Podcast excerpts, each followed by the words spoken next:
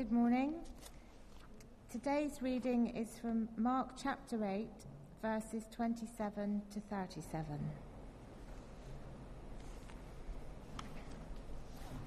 Jesus and his disciples went on to the villages around Caesarea Philippi. On the way, he asked them, Who do you say I am? They replied, Some say John the Baptist, others say Elijah, and still others one of the prophets. But what about you? he asked.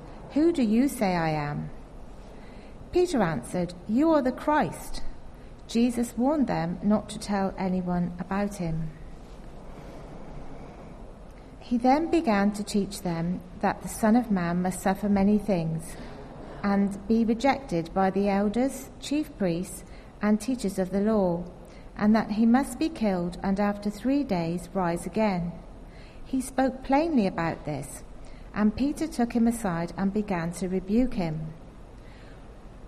But when Jesus turned and looked at his disciples, he rebuked Peter. Get behind me, Satan, he said. You do not have in mind the things of God, but the things of men. Then he called to the crowd to him along with his disciples and said, If anyone would come to me, he must deny himself and take up his cross and follow me. For whoever wants to save his life will lose it, but whoever loses his life for me and for the gospel will save it. What good is it for a man to gain the whole world, yet forego his soul? Or what can a man give in exchange for his soul? Praise be to God.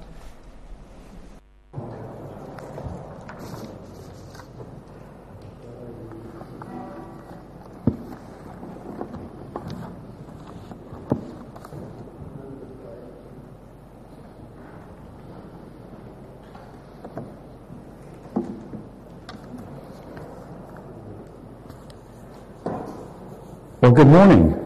Uh, my name's Colin Opie. I come from uh, down all the way from Torquay. So I've had my flight, I've had my passport control, I've, I've entered the southernmost bit of Devon, and uh, I'm glad that uh, I'm talking to a congregation who will at least be able to understand my accent. So that is uh, very pleasing. Um, I'd like to thank you for the warm welcome. Uh, a number of people have spoken to me this morning very warmly, and I thank you uh, for that. Uh, for Helen, for the reading, uh, bless you. Uh, Ogo, for the prayers. And I do send uh, and bring to you our greetings from Upton Vale. you know, there is, there is some kind of connection between us at various times, and it is good to be here with you this morning. Now, it always um, kind of amazes me the way the Spirit brings things together in, in prayer and in song and in the Word. And sometimes I wonder why I'm here, because I've already heard my sermon about twice uh, during the service so far and through the prayers. But that's good, because it's a reminder to us, and we can press home the message that God has for us here this morning. And um, we are slap bang in the middle of Mark 8, uh, of Mark. We're in Mark chapter 8. It's pretty well this central bit. And it's a turning point in the gospel, the good news about Jesus Christ here. Um, and Mark, he, he writes in a very rapid way, uh, sort of gunfire type way. Uh, it's always, oh, Jesus was here, then he was there, then this went on, and that went on. And he writes in rapid succession all the time. It's fast, it's furious, and, and there's things going on. Now, if there are any film buffs uh, around here, I am not talking about fast cars when I say fast and furious. Right? And if you don't understand what I mean by that, find the film buff and, and you'll know. Um, but we are seeing the power of Jesus at work through that region where he was working at the time. And his followers, his closest followers, are still saying, Who is this? Who is this person? Now, I want to remind us of just two episodes very quickly that have led us to this point in Mark's Gospel. The first one is in chapter 4. The disciples were in a boat, they were in a storm, and they were terrified. It says uh, in, in chapter 4, verse 41, they were terrified. And they were saying, Who is this that calms a storm? Who is this that can say a word and the wind stops? And so Jesus has to look at them and say to them, Well, why are you so afraid? Why? You've seen the miracles, you've seen what I've done, and yet you are afraid. Do you still have no faith? And then, secondly, in chapter 6, Jesus fed roughly 5,000 people, 5,000 men. There was no comment on this by the disciples at the time. You know, go and read it in chapter 6. There was no great exuberation going on there. They just did what they were told, and that was it. But later on in that chapter, in verses 47, 52, the disciples were in another boat, and they were in another storm. And Jesus walks to them on the water, and it says there again, they were terrified. So they're going on, and things are getting worse, and the storms are getting worse, and they still don't understand.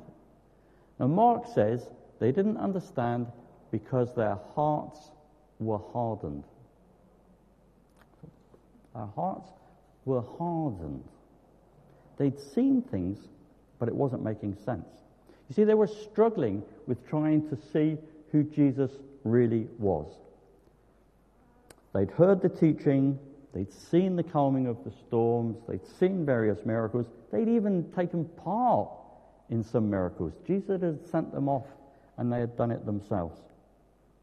But there were still questions. Who is this man? Who is he? And so we come to chapter 8. And we get a glimpse of just one misunderstanding that was going on at this time. We can see it in verses 11 to 13. Chapter 8, verses 11 to 13. And uh, Jesus and the disciples are in a place called Dalmanutha, and a series of Pharisees come along and start questioning Jesus. And they are asking for a sign. Now, I don't want you to get too, uh, and those listening online, I don't want you to get too carried away with all these phrases like Pharisees and so, who are they, you know, and, and what's this about sign from heaven. If you want, try and compare it to, I don't know, uh, Torquay United supporters, you know, trying to look for a goal. They might as well be in the same boat. Um, you know, it's just the name of a group of people. But these were religious people, and they had the view of a savior who was going to destroy their enemies, that was going to come in a kind of militaristic kind of way and enforce his will upon the people and get rid of the Roman Empire that was uh, troubling them. And they said, We want a sign from heaven. We've seen the things that you've done. We've seen you healing people. We've seen you talking to the poor. We've seen you eating with sinners, is what they called them.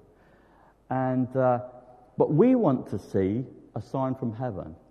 And Jesus turns around and says, No, I'm not going to do it. Because they were looking for a sign of the Jesus that they wanted.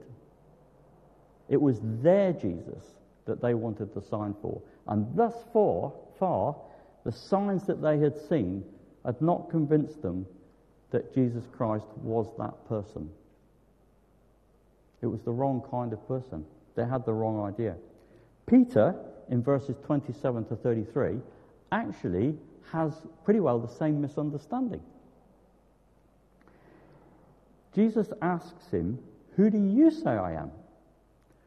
And Peter turns around and says, You're the Messiah. You're the Savior. The one, you're the one we've been looking for. So he's a bit further ahead than the Pharisees. But you see, Peter too had the wrong idea. He too had this idea that Jesus wasn't going to die on a cross as a suffering servant for his people. He was going to be the person to get rid of the Romans, same as the Pharisees thought. Jesus wasn't going to die. That's not possible. Jesus had come to save them. Jesus, on the other hand, turned around and said, No, no, no, no, no. I want you to love your enemies. I want you to serve people. I want you to care for the children. I want you to feed the poor. I want you to treat your neighbor as yourself. And this was not Peter's idea at all. And we get our own misunderstandings, which is where this is leading to.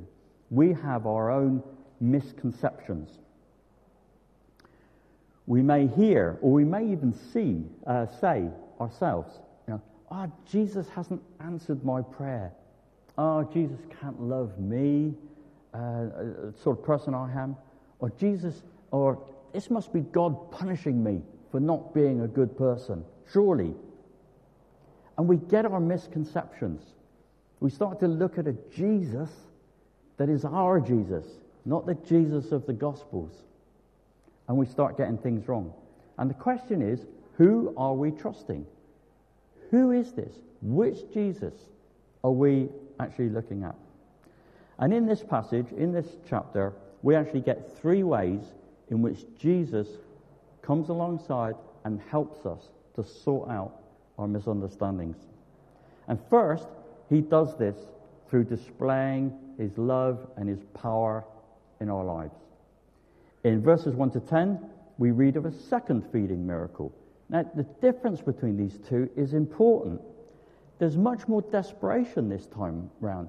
The people have been with Jesus for three days. Now, that's way outside our culture. We wouldn't go walking somewhere for three days with no food. Uh, but there are places, uh, particularly uh, uh, African states and so on, where you would easily walk for three days without feeding. And then you'd have this great feast at the end. That'd be great. So people are used to it. Other cultures are used to it. But it doesn't alter the fact that after three days, you're pretty hungry. And in that area, it says there wasn't anywhere for these people to buy food. So that's different to the previous time. The situation is much more desperate. And Jesus is saying here, look, I'm repeating this miracle because I can still supply your needs. It doesn't matter how desperate things get. I can still do this. He was showing a passionate, compassionate teaching to his disciples. More desperation, but it makes no difference. The disciples had not understood the first time that Jesus could supply all their needs. They hadn't understood the first time that actually taking part in the miracle was Jesus teaching them that they were being called to be the same servant type Savior that he was, that Jesus was. They had not understood this. If we bring it right up to date now, in these days, we have soaring food and energy prices, and we start to, to get into a certain desperation over how we are going to cope. It makes no difference. Jesus is the same Jesus. And he's the same Jesus who can provide from our meager resources. He also does it, you know, through rebuke. Is how he teaches. Yes, sometimes Jesus actually does rebuke us.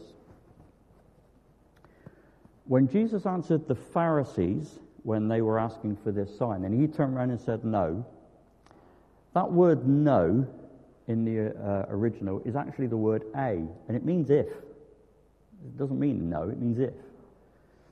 And it, it, it puts the whole refusal into a kind of an oath. It's like an Old Testament oath. And if you go to the books between Ruth and 2 Kings, you will see that there's this phrase that goes along, May the Lord deal with me ever so severely if, if. You know, if I do this, if I don't do that, may the Lord deal with me ever so severely. So Jesus is turning around and he is saying, No, absolutely not. No, because you're trying to get me to do something which simply reinforces the misunderstanding that you have. And he is being extremely forceful about this. We saw it in the response to Jesus. We, we've seen it, we've sung about it, and, and, and so on and so forth, where Peter, uh, he, he confesses that he knows that Jesus is the Messiah. And Jesus warns him, but that word warn is not really a warn, it's a rebuke. It's a strong rebuke because Jesus knows that Peter's got the wrong idea.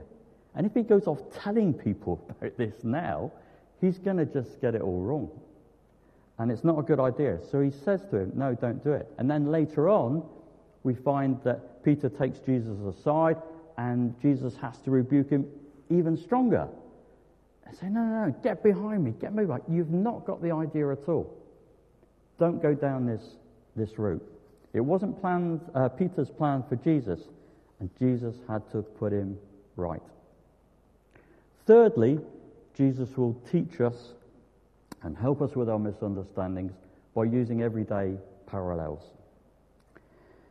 In verse 15, we read in this chapter that Jesus has them in a boat and he says, Watch out for the yeast of the Pharisees and of Herod. And he's really talking about this, this feeling, this interpretation that the Pharisees had of Jesus and that it will pervade their very soul if they let it. Peter already had that in his mind, the disciples had it in his mind, many people at that time had it in their mind that this was the kind of Jesus.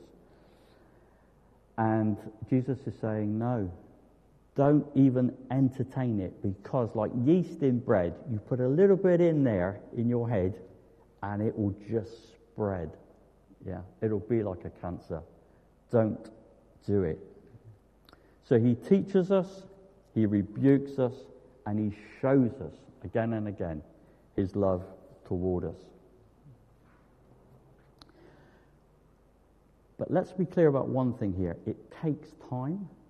It does take time. We read about this healing of the blind man, and it doesn't happen straight away like some of the previous uh, miracles.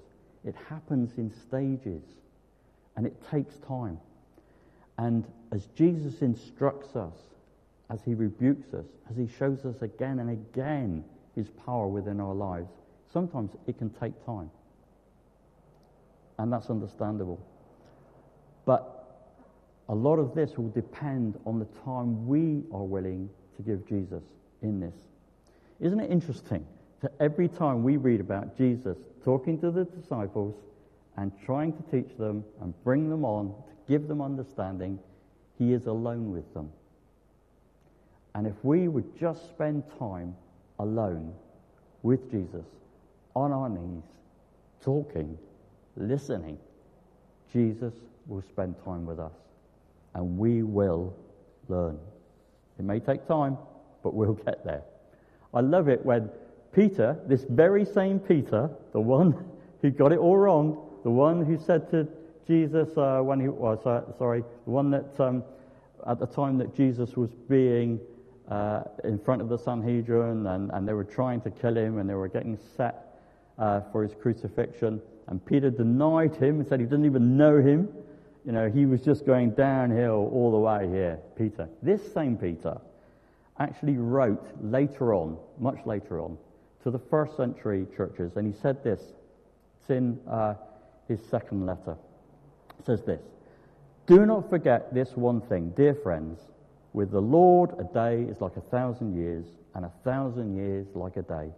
The Lord's not slow in keeping his promise, as some understand slowness. Instead, he is patient with you, not wanting anyone to perish, but everyone to come to repentance. Peter finally understood. It took time, but Peter finally understood what his call was. And what is this call? And that is the last bit of this chapter that we come to. And it's such an important bit. What is this call? Jesus decides that he's going to come straight to the point. And in verses 34 to 37, we read that Jesus gives us three, again, three main ways in which we can understand the mission that Jesus has for us. Firstly, to deny yourself. We've got to let go of these ideas, our own ideas of who this Jesus is. Get rid of our own misunderstandings and our own routes off in different avenues. We must not allow the Jesus to be the person of our own making, our own interpretation. We must come to Scripture and find the true Jesus. We must understand the meaning of the loaves and the fishes and these feeding miracles, that Jesus is the one who supplies our needs. And we need to trust in him. Do you know, we are not asked to feed 5,000. We've never been asked to feed the 5,000. What we've been asked to do is to bring the loaves and the fishes, to bring the meager resource of our life, whatever that may be, however small it may be, and let Jesus magnify it and show his power through it. And he will do that, irrespective. He will do that. We simply bring our meager resources to him. We have to take up our cross. That is to make sacrifices for the good of others, just as Christ sacrificed himself for us. We must be more concerned with the fate and the lives of others than of our own. If I might reference um, a TV advert, you have to be prepared to give everybody your last Rolo every time, every packet. Yeah? And if you're a youngster here and you don't understand what that means, talk to somebody a bit older. They will explain it to you. But that is the level of the commitment we are being asked for here. And I know we're online, so I should say that other sweets are available, all right? So um, just be aware of that. We must follow Jesus not try and destroy people around us, not try and rule over them, to lord it over them, but to have love and compassion for them. In our dealings with people, are we trying to push our own agendas all the time? Well, stop it. Just stop it. Because that is not the Jesus of the gospel that we are reading here. In Philippians 2, it says this Let nothing be done through selfish ambition or conceit but in lowliness of mind, let each esteem others better than himself. And that is following Jesus. I just want to finish very quickly with a, an illustration to prove a point here. There's a story of a tightrope walker, and he walks across Niagara Falls. He's got his pole, he walks across, he gets to the other side, and he actually turns around and he walks back. Great. And people are there going, wow, that's something else.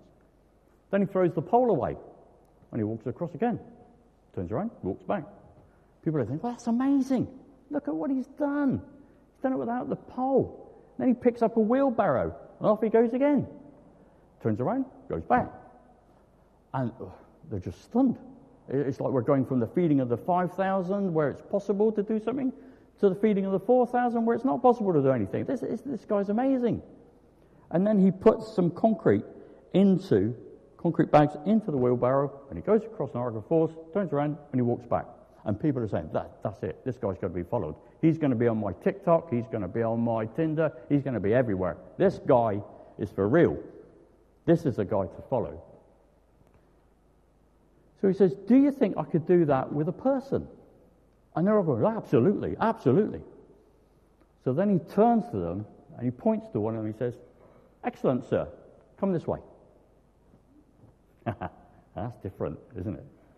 Yeah? We can see the good that Jesus does. We can be amazed at the miracles that he does. We read of things in the scripture and we go, oh, yeah, yeah, great. But when Jesus turns around and says, Who do you say I am? Can you put your trust in me? Yeah? Will you get in the wheelbarrow and come across? Or will you just stay on the sidelines and say, well, you know, I believe, but I'm not going there? Yeah? We must commit our whole life to Jesus. We must deny our own misinterpretations, our own ways of doing things. We must take up our cross and be ready to give our last Rolo. We must be ready to follow Jesus. And that is where we finish this morning.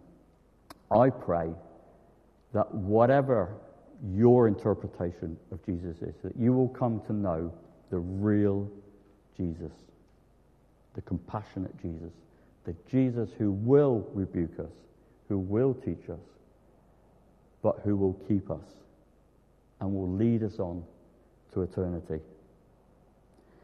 And if you are not sure about any of that, any of what I have said this morning, I pray, I earnestly pray that you will sit down with somebody and talk and pray with them and share your fears, share your misunderstandings, and find the compassion of Jesus Christ in your life. Amen. Thank you.